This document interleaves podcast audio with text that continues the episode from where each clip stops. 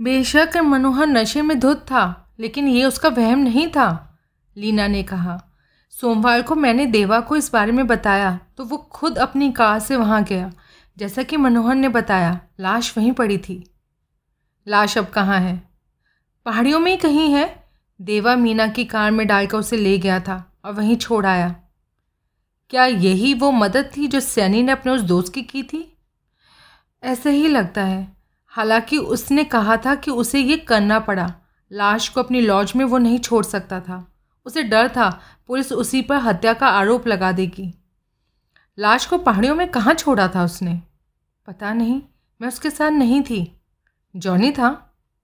हम्म, वो देवा की कार में उसके पीछे गया था फिर देवा को कार से वापस ले आया। फीएट सड़क के अधिकतम ऊंचाई पर थी। आगे सड़क लगातार ढलवा होती चली गई थी। नीचे अंधेरे में डूबी घाटी में सिर्फ़ एक स्थान पर रोशनी नज़र आ रही थी। अजय ने इंजन बंद कर दिया, लाइट्स ऑफ़ कर दी। स्पीड कंट्रोल करने के लिए ब्रेक का सहारा लेता हुआ कार को नीचे ले जाने लगा। घुमावदार ढलवा सड़क पर फीएट अंधेरे में फिसलती रही। प्रतापगढ़ के पास पहुँचते पहुँचते सड़क काफ़ी चौड़ी हो गई थी। अजय ने साइड में पेड़ों के नीचे कार रोक दी। गाँव छोटा था और मकान एक दूसरे से खासे फासले पर थे। ऊपर से जो रोशनी नज़र आई थी, वो एक खुले दरवाजे से आयताकार रूप में बाहर आ रही थी। दरवाज़ा खंडरों में बदलती गाँव से बाहर किसी पुरानी इमारत का था। पास ही सड़क पर एक वैन नुमा बंद ट्रक खड़ा था। दो आदमी उस रोशन दरवाजे से पेटियाँ उठाए बाहर निकले और पेटियाँ ट्रक में रखकर वापस लौट गए। वे ही हैं, लीना फुसफुसाई। उनके और ज़्यादा नज़दीक मैं नहीं जाऊँगी। तुम्हें कहीं नहीं जाना, अजय बोला। उनके पास कितनी गन्स हैं? उन सभी के पास है। अक्रम के पास राइफल है। अक्रम कौन है? उन तीनों में बॉस है शायद। ठीक है, तुम पेड़ों के पीछे जाकर किसी चट्टान के आड़ ले लो। अजय ने कहा और फिर बूढ़े से पूछा, आपकी गन लोडेड है? हाँ। और निशाना कैसा है? बुरा नहीं है। फालतू गोलियाँ हैं ना?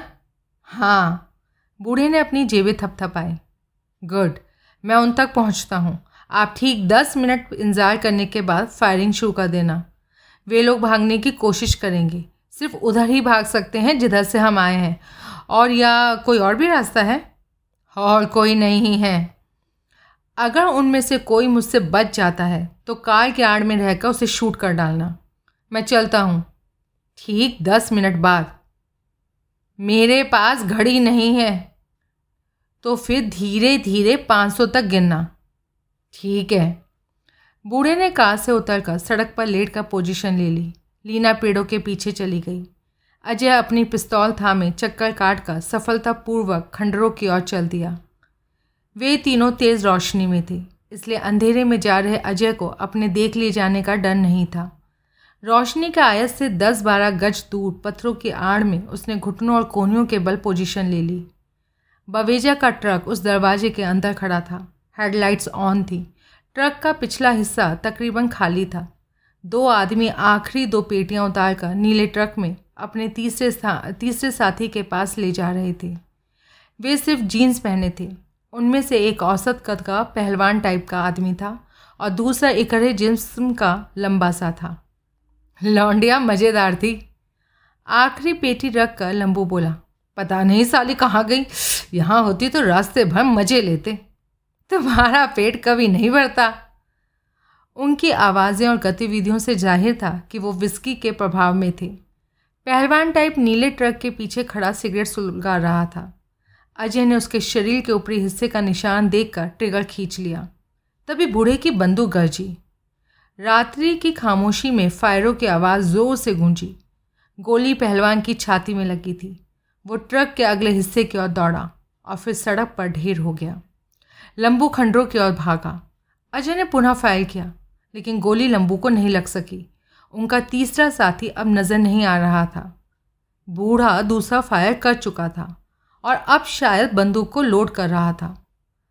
लंबू राइफल सहित खंडरों से निकला।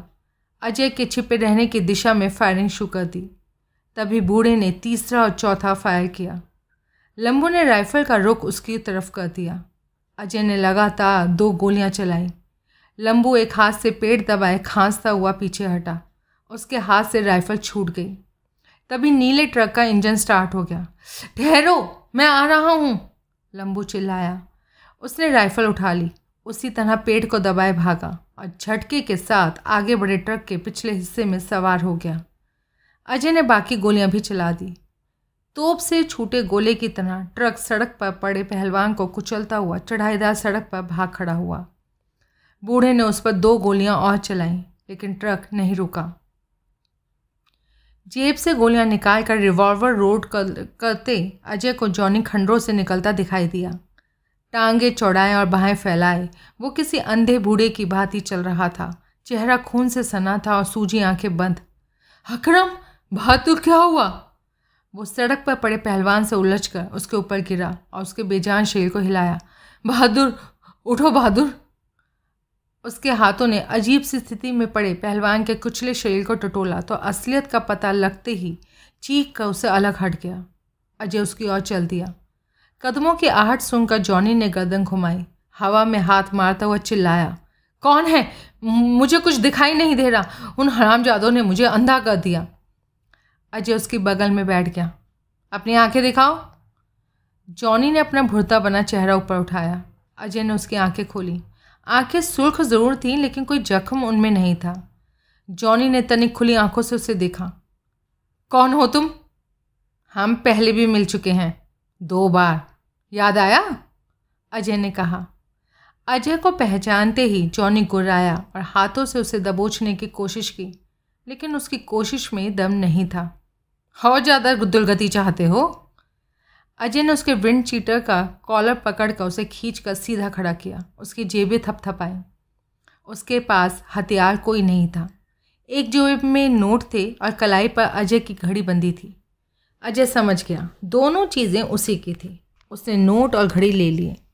जॉनी ने प्रतिरोध नहीं किया। अपने पैरों में पड़ी लाश की ओर हाथ हिलाकर बोला तो तुमने बहादुर को मार डाला?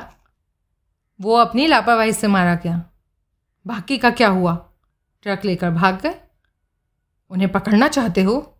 नहीं, वे पकड़े ही जाएँगे विराटनगर नहीं पहुँच सकेंगे। तुम जानते हो उन्हें? वे वही लोग हैं जिनके साथ तुम काम किया करते थे। हाँ मेरी गलती थी, उन कमीनों पर भरोसा कर लिया। मैं पेशेवर चोर हूँ, अकेला काम करता हूँ। अक्रम ने पूरे ट्रक लोड विस्की का दस लाख में सौदा किया था। मैंने सोचा भी नहीं था कि साला मेरे साथ दगाबाजी करेगा। जॉनी गुस्से में कह रहा था। मैंने माल दिखाकर उससे पैसा मांगा तो उसने मुझ पर पिस्तौल तान दी और अपने साथियों से मेरी ये हालत करा दी। मुझे समझ जाना चाहिए था कि हराम ज़्यादा मेरे साथ ऐसा ही धोखा करेगा। उसने अपने चेहरे पर हाथ फिराया। लेकिन मैं उसे छोड़ूँगा नहीं। पैसा वसूल करके ही रहूँगा।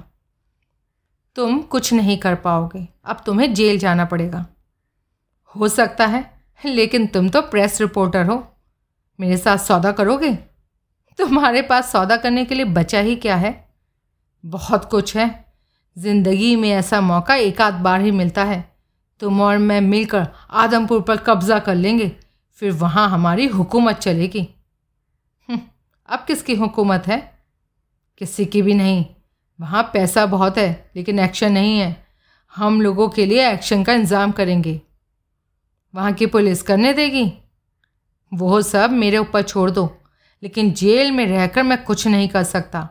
अगर मुझे वहाँ ले जाकर पुलिस के हवाले करोगे तो तुम्हारे हाथ से गोल्डन चांस निकल जाएगा। स्पष्ट था मक्का जॉनी इस हालत में भी खुद को तीस मार का समझने और ज़ाहिर करने की बेवकूफ़ी कर रहा था। कैसा गोल्डन चांस? अजय बोला सैनिक की तरह बेवकूफ़ बनाए जाने का। जॉनी चुप हो गया। ठीक है, मैं मानता हूँ, मैंने सैनी को बेवकूफ़ बनाया था, फिर बोला, लेकिन वो भी तो मेरी लड़की को लेकर भाग रहा था, वो साली भी ऊँची सोसाइटी में रहना चाहती थी। उस हालत में मैं बताओ क्या करता? मुझे सैनी को डबल क्रॉस करना पड़ा, मगर तुम्हारे साथ ऐसा नहीं होगा, हम बिज़नेस पार्टनर बनेंगे। अच्छा आगे बोलो। देखो, मैं ऐसा कुछ जानता हूँ जिसे कोई और नहीं जानता। अपनी उस जानकारी को हम बड़े पैमाने पर इस्तेमाल करेंगे। तुम और मैं। तुम्हारे पास ऐसा क्या खास जानकारी है? पहले तुम बोलो, पार्टनरशिप मंजूर है? पूरी बात जाने बगैर मैं मंजूरी नहीं दे सकता। अच्छा ये बताओ, कल रात इंस्पेक्टर ठाकुर ने तुम्हें ट्रक लेकर क्यों निकल जाने दिया?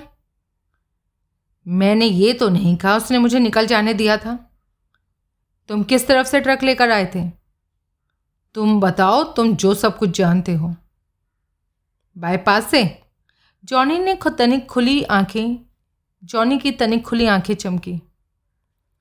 होशियार आदमी हो, तुम्हारे साथ मेरी पटरी खा जाएगी। तुम्हारे हाथ में इंस्पेक्टर की कोई नस है? हो सकता है जिस जानकारी की वजह से तुम्हारे हाथ में उसकी नस आई है और वो तुमने सैनिक को दे दी। उसने कुछ नहीं दिया। मैंने ही खुद ही नतीजा निकाला था। मीना बावेजा के बारे में, तुम फ़ौरन समझ जाते हो? पुलिस को उसकी लाश मिल गई? अभी नहीं। लाश कहाँ है? इतनी जल्दबाजी मत करो दोस्त। पहले ये बताओ, मेरे साथ सौदा करोगे? अगर वाकई सौदा करना चाहते हो तो मेरी कुछ शर्तें माननी होंगी। कैसी शर्तें? पहले मुझे वो जगह दिखाओ जहाँ लाश है, और मैं तुम्हें ब्रेक देने की पूरी कोशिश करूँगा। तुम जानते हो या नहीं, लेकिन असलियत ये है कि अब तुम सीधे जेल जाने वाले हो। तुम पर हत्या का इल्ज़ाम है।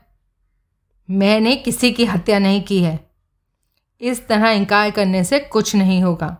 अपने पुराने रिकॉर्ड्स की वजह से मनोहर और सैनिक की हत्याओं के मामले में तुम फंस चुके हो। क्या बात कर रहे हो?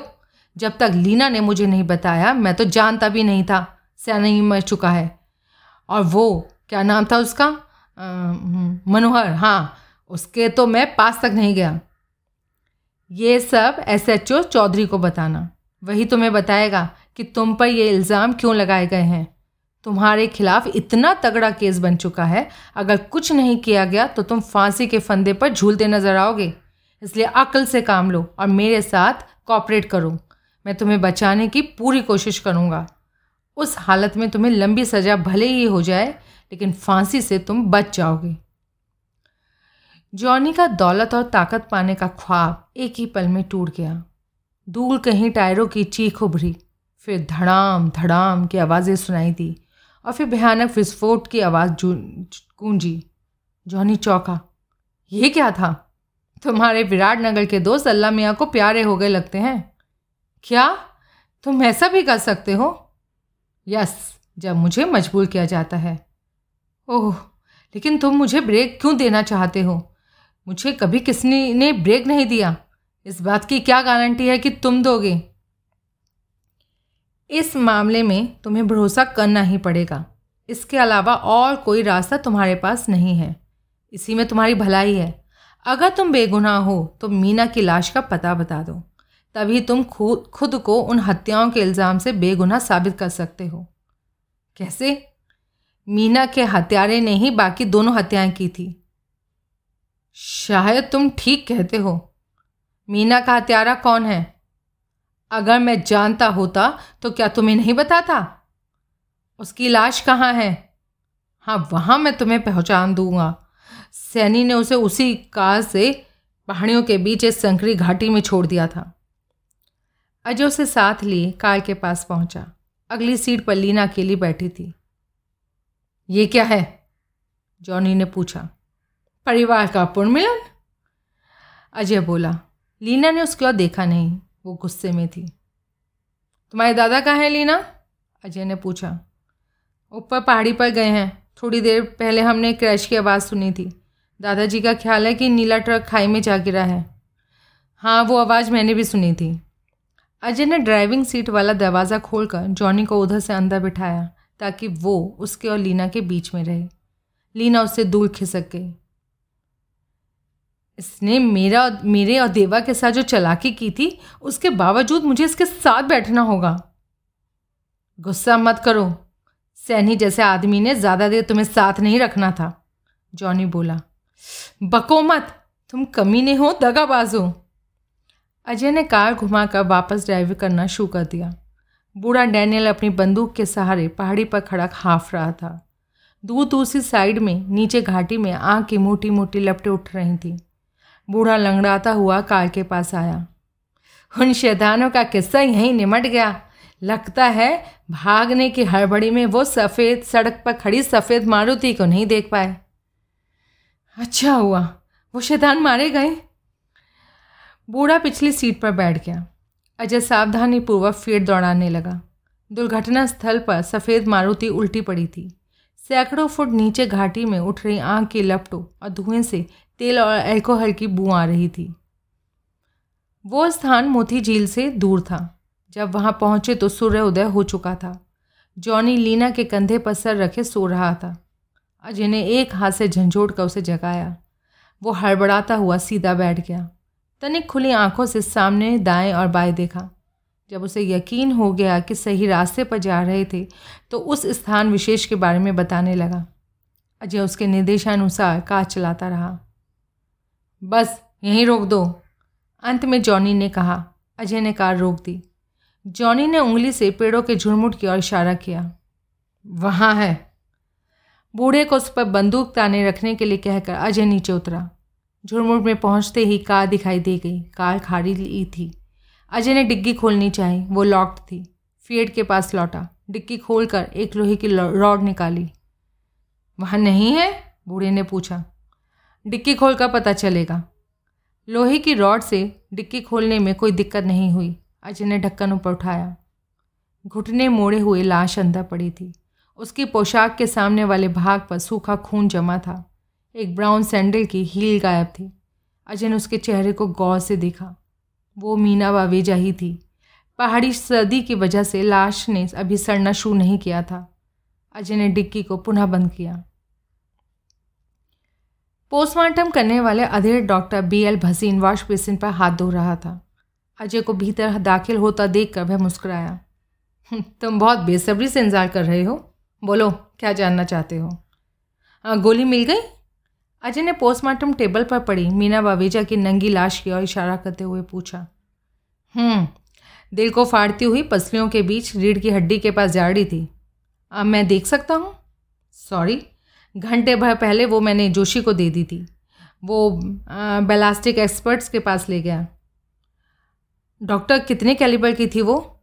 चौंतीस।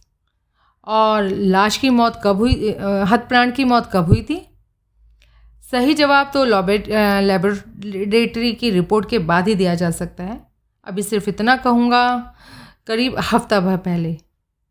यानी कि कम से कम छः दिन। हाँ। आज शनिवार है। इस तरह इतवार को शूट की गई थी। हाँ। इसके बाद नहीं? नहीं। यानी सोमवार को वो ज़िंदा नहीं रह हो, नहीं हो सकती थी। नहीं, यही मैंने चौधरी को बताया था और मेरा ये दावा वैज्ञानिक तथ्यों पर आधारित है। इसका मतलब है, जो भी उसे सोमवार को ज़िंदा देखे होने का दावा करता है, वो या तो झूठ बोल रहा है या फिर उसे गलत फहमी हुई है। बेशक। Thank you, doctor. अजय बाहर जाने के लिए मुड़ा ही था कि दरवाज़ा खुला और इंस्पेक्टर ठाकुर ने अंदर प्रवेश किया। उसकी तरफ़ ध्यान दिए बगैर ठाकुर सीधा उस मेज की ओर बढ़ गया, जिस पर मीना बवेजा की लाश पड़ी थी। कहाँ चले गए थे इंस्पेक्टर? डॉक्टर गदन घुमाकर बोला, तुम्हारे इंतज़ार में हमें पोस्टमार्टम रोक के खड़ा होना पड़ा। ठाकुर ने जैसे सुना ही नहीं, मेज का सिरा पकड़े खड़ा वह अपलक लाश को ताक रहा था। तुम चली गई मीना? उसकी आवाज़ कहीं दूर से आती सुनाई दी। सचमुच चली गई? नहीं, तुम नहीं जा सकती। डॉक्टर उत्सुकतापूर्वक उसे देख रहा था, लेकिन ठाकुर उनकी वहाँ मौजूदगी से बेखबर नज़र आया।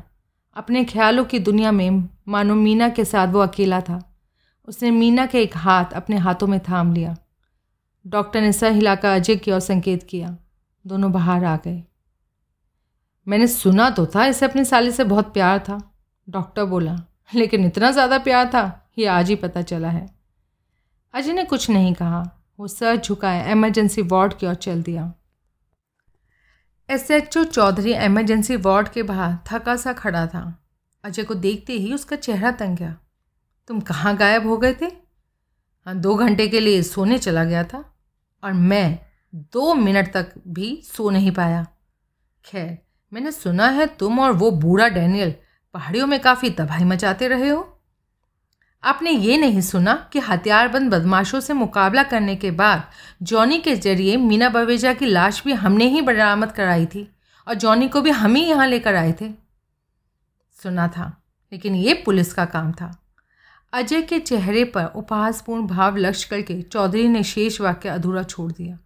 फिर कड़वाहट भरे लहजे में पूछा बूढ़ा डैनियल आखिरकार झूठा साबित हो ही गया। जी नहीं, उससे एक ऐसी गलती हुई है जो उस उम्र के किसी भी आदमी से हो सकती है। उसने कभी भी औरत की पक्की शिनाख्त का दावा नहीं किया, इसलिए उसे झूठ नहीं कहा जा सकता। लेकिन सबसे अहम और समझ में ना आने वाली बात है, टूटी हील वहाँ कैसे पहुँची जहाँ मुझे पड़ी मिली थी। मीना बवेजा की लाश मिलने के बाद अब इसमें तो कोई शक नहीं रहा कि वो हील उसी के सैंडल से उखड़ी थी। और डॉक्टर का कहना है, इतवार के बाद मीना ज़िंदा नहीं थी, जबकि हील सोमवार को उखड़ी देखी गई थी। और देखने वाला डैनियल था। जी हाँ ज़ाहिर है, वो हील वहाँ प्लांट की गई थी और प्लांट करने वाला वही बूढ़ा था, इसलिए जानबूझकर तुम्हें वहाँ ले गया। इस केस में मटेरियल बिज़नेस के तौर पर मैंने उसे रोका हुआ है। और लड़की लीना? वो पुलिस कस्टडी में जनरल वार्ड में है। उससे मैं बाद में पूछताछ करूँगा। इस वक्त तो मैं जॉनी से पूछताछ करने का इंतज़ार कर रहा हूँ। उसके खिलाफ हमारे पास जो एविडेंस है, उसे देखते हुए जॉनी को अपने जुर्म का इकबार कर लेना चाहिए। यानी, आपके विचार से केस निमट गया? हाँ। माफ़ कीजिए, मैं आपसे बिल्कुल सहमत नहीं हूँ। चौधरी ने हैरानी से उसे देखा। क्या मतलब?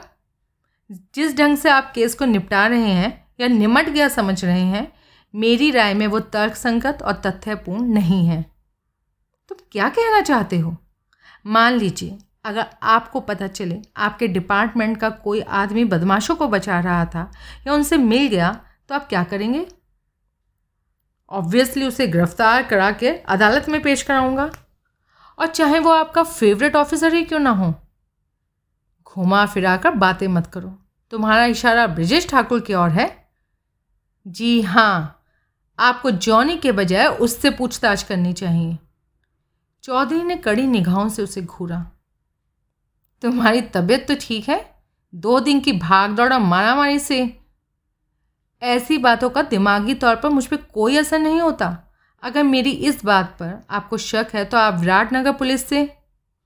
वो सब मैं कर चुका हूँ। तुम्हारे दोस्त इंस्पेक्टर रविशंकर से भी बातें की थी। उसका कहना है कि तुम खराफाती किस्म के आ बैल मुझे मार। वाली फितरत के आदमी हो। एहन वक्त पर चौंकाने वाली बातें करना और दूसरों को दुश्मन बनाना। तुम्हारी खास खूबियाँ हैं। मैं सही किस्म के लोगों को दुश्मन बनाता हूँ। हम्म, ये तुम्हारी अपनी राय है। आपका एस आई जोशी बवेजा के बेसमेंट में गया था? अजय ने बातचीत का विषय बदलते हुए पूछा। उसे कुछ मिला? कुछ चली हुई गोलियाँ मिली थी। बैलास्टिक एक्सपर्ट उनकी जाँच कर रहे हैं। उनकी रिपोर्ट्स कुछ भी कहें, उसे ठाकुर के खिलाफ इस्तेमाल नहीं किया जा सकता।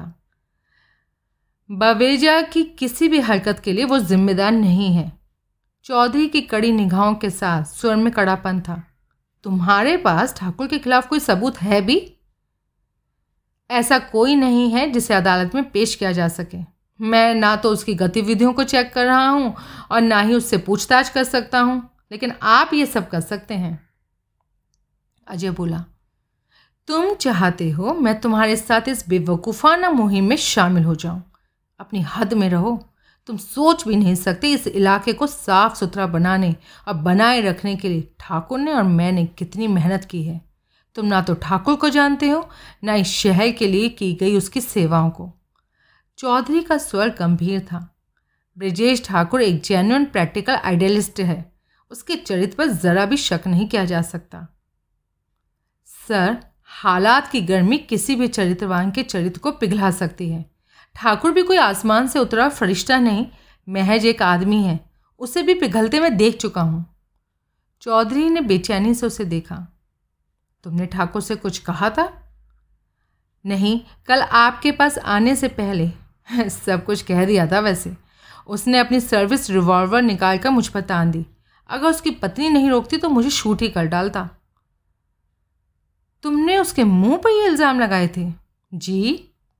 तब तुम्हारी जान लेने की कोशिश करने के लिए उसे दोष नहीं दिया जा सकता। कहाँ है अब वो?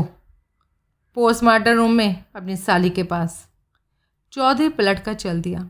लंबे गलियारे के आखिरी सिरे पर दरवाजे के सम्मुख वो तनिक ठिटका फिर ज़ोर से दस्तक दी। दरवाज़ा फ़ौरन खुला। ठाकुर बाहर निकला। चौधरी ने उसे कुछ कहा। ठाकुर एक तरह से उसे अलग धकेल कर कॉरिडोर में अजय की ओर बढ़ गया। उसकी निगाहें दूर दीवारों से परे कहीं टिकी थी और होठों पर हिंसक मुस्कुराहट थी। उसके पीछे चौधरी यूँ सर झुकाए आ रहा था मानो आदर्श बाधाओं को पार कर रहा था। उसके चेहरे पर आंतरिक दबाव के स्पष्ट चिन्ह थे। ठाकुर अजय के पास ना आकर बाहर जाने वाले रास्ते से निकल गया। उसकी कार का इंजन गरजा, फिर वो दवा, आवाज़ दूर होती चली गई। चौधरी अजय के पास आकर रुका। अगर तुम ठाकुर से पूछताछ कर सकते होते तो क्या पूछते? यही पूछता कि मनोहर, सैनी और मीना ववेजा को किसने शूट किया है? अजय बोला, तुम कहना क्या चाहते हो? ये हत्याएँ उसने की थी। मैं कह रहा हूँ, उससे इन हत्याओं की जानकारी थी। उस रात बवेजा का ट्रक लेकर भाग रहे जॉनी को उसने जानबूझकर भाग जाने दिया था। ये जॉनी कहता है। हाँ उस पेशेवर, बदमाश की कहीं किसी बात को ठाकुर जैसे आदमी के खिलाफ इस्तेमाल तुम नहीं कर सकते। उस रात करीब एक बजे मैंने भी बाईपास पर ठाकुर को देखा था। उसने रोड ब्लॉक हटा दिया था। अपने सब आदमियों को भी वहाँ से भेज दिया था। उस जगह वो अकेला था और ये बात, तुम अपनी बात को खुद ही काट रहे हो।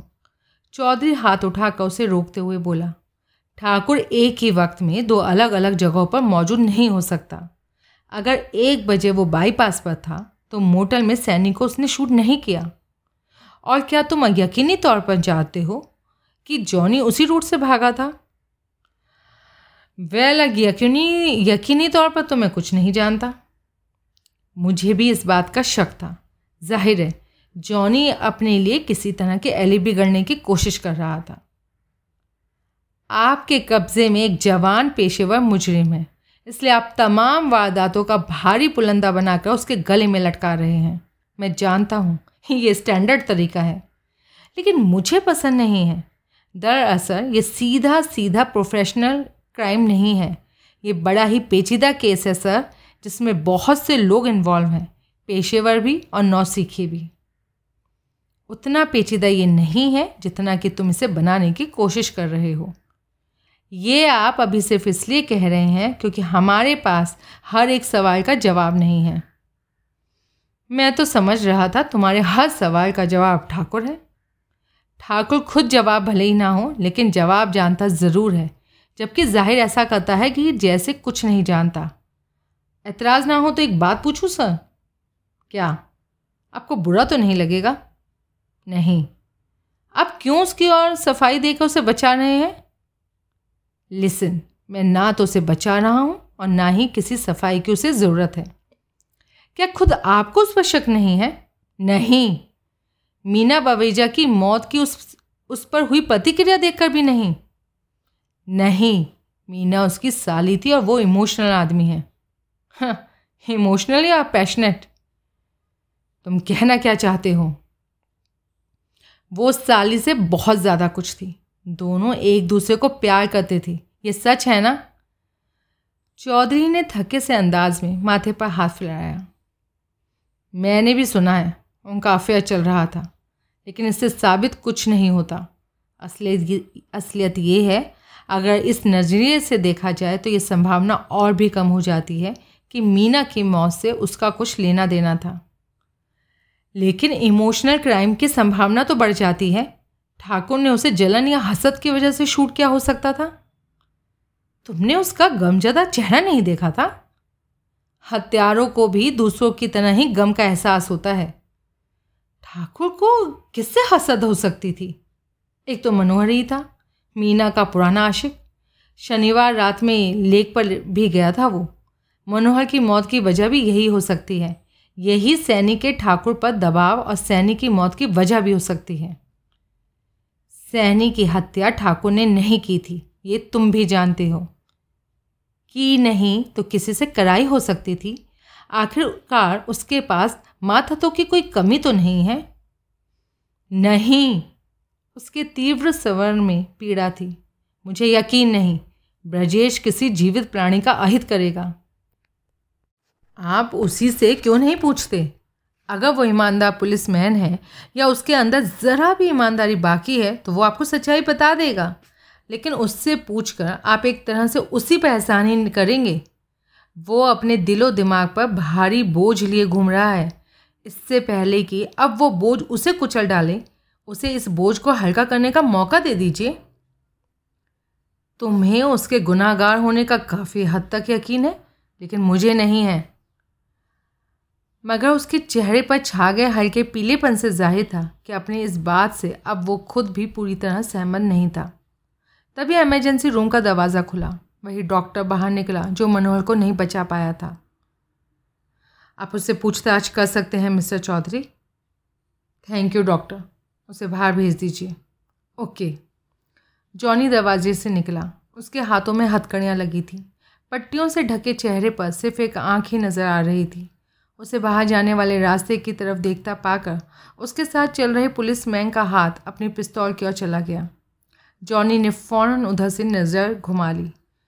चौधरी उन्हें मोर्ग की ओर ले चला। अजय ने भी उनका अनुकरण किया। मोर्ग में एक एक करके तीनों लाशों को बाहर निकाला गया और उनके चेहरे से कपड़ा हटा दिया गया। मुझे यहाँ क्यों लाया गया है? जॉनी ने पूछा। तुम्हारी याददाश्त को ताज़ा करने के लिए? चौधरी ने कहा, तुम्हारा नाम जॉनी, उम्र पच्चीस साल। पता? कोई नहीं। काम क्या करते हो? जो भी मिल जाए। किस तरह का? यही मेहनत मजदूरी? चौधरी ने सैनिक की लाश की ओर इशारा किया। इस आदमी को जानते थे? नहीं। इसका नाम देरा, देवराज सैनी था। इससे कभी मिले थे? शायद। आखिरी दफ़ा कब मिले थे? रविवार रात को करीब बारह बजे। कहाँ? इसके मोटल में? नहीं, सड़क के किनारे एक रेस्टोरेंट के बाहर। नाम याद नहीं। मैं उस मीटिंग का गवाह था, सर। अजय ने कहा, लोकेशन बता दी। तुमसे बाद में बात करूँगा। चौधरी पुनः जॉनी की ओर पलटा। उस मीटिंग में क्या हुआ था? कुछ नहीं। तुमने इसे कोई पैकेट दिया था? पता नहीं। फिर तुमने क्या किया था? कुछ नहीं, मैं चला गया। कहाँ? किसी खास जगह नहीं, ऐसे ही घूमता रहा। तुम झूठ बोल रहे हो। तुमने उसी रात चौंतीस कैलिबर के रिवॉल्वर से इसे शूट किया था। मैंने नहीं किया। तुम्हारी पिस्तौल कहाँ है? मैं पिस्तौल नहीं रखता। ऐसा करना गैर कानूनी है। और तुम कोई गैर कानूनी काम नहीं करते। नहीं। तो फिर विस्की से भरा ट्रक क्यों चुराया? करीमगंज में बैंक में उस आदमी को क्यों लूटा? मैंने ऐसा कुछ नहीं किया। तुम पेशेवर मुजरिम हो। तुम्हारे इनकार करने से यह हकीकत नहीं बदल सकती कि इन तीनों की हत्याएँ तुमने की थी। मैंने किसी की हत्या नहीं की। चौधरी ने उसे मनोहर की लाश के पास धकेला। इसे गौर से देखो। मैंने पहले कभी इसे नहीं देखा। अगर तुमने इसे नहीं देखा तो इसे शूट करके इसका ट्रक कैसे चुरा लिया? मैंने इसे शूट नहीं किया। ये ट्रक में ये ट्रक में नहीं था। सही माने में ट्रक मैंने चुराया नहीं था। ट्रक हाईवे पर खड़ा था और इंजन चालू था। इसलिए तुम उसे लेकर चले गए। जॉनी ने जवाब नहीं दिया। पूछताछ करीब एक घंटे तक चली। जॉनी का जवाब देने का ये तरीका ज़्यादा देर नहीं चला। शब्दों के बार का असर तो उस पर होने लगा, लेकिन उसने कबूल कुछ नहीं किया। फिर ऐसा ही जोशी ने दस्तक देकर दरवाज़ा खोला और चौधरी को बाहर बुला लिया। अजय जौ, अजय जॉनी के पास पहुँचा। तुम अपने लिए मौत का सम्मान कर रहे हो। अगर इसी तरह इनकार करोगे या टालते रहोगे तो फांसी के फंदे पर पहुँच जाओगे। तुम्हारे लिए आखिरी मौका है, सच्चाई बता दो। मैं बेगुनाह हूँ। ये लोग मुझे फंसा नहीं सकते। तुम बेगुनाह नहीं हो। हम जानते हैं, ट्रक तुम ही ले गए थे। इस हालत में अगर तुमने ड्राइवर को शूट नहीं भी किया था तो भी कानूनन तुम्हें उसकी हत्या के अपराध में शरीक माना जाएगा। तुम्हारे बचाव का एक ही रास्ता है, सरकारी गवाह बन जाओ। जॉनी ने इस बारे में सोचा। मुझसे क्या कहलवाना चाहते हो? सच्चाई, ट्रक तुम्हें कैसे मिला? तुम तुम मुझ पर यकीन नहीं करोगे। असल में कोई मुझ पर यकीन नहीं करेगा। उसने निराश भाव से सहला फिर सच्चाई बताने का फ़ायदा ही क्या है? अगर सच बोलोगे तो मैं यकीन करूँगा और तुम्हारी मदद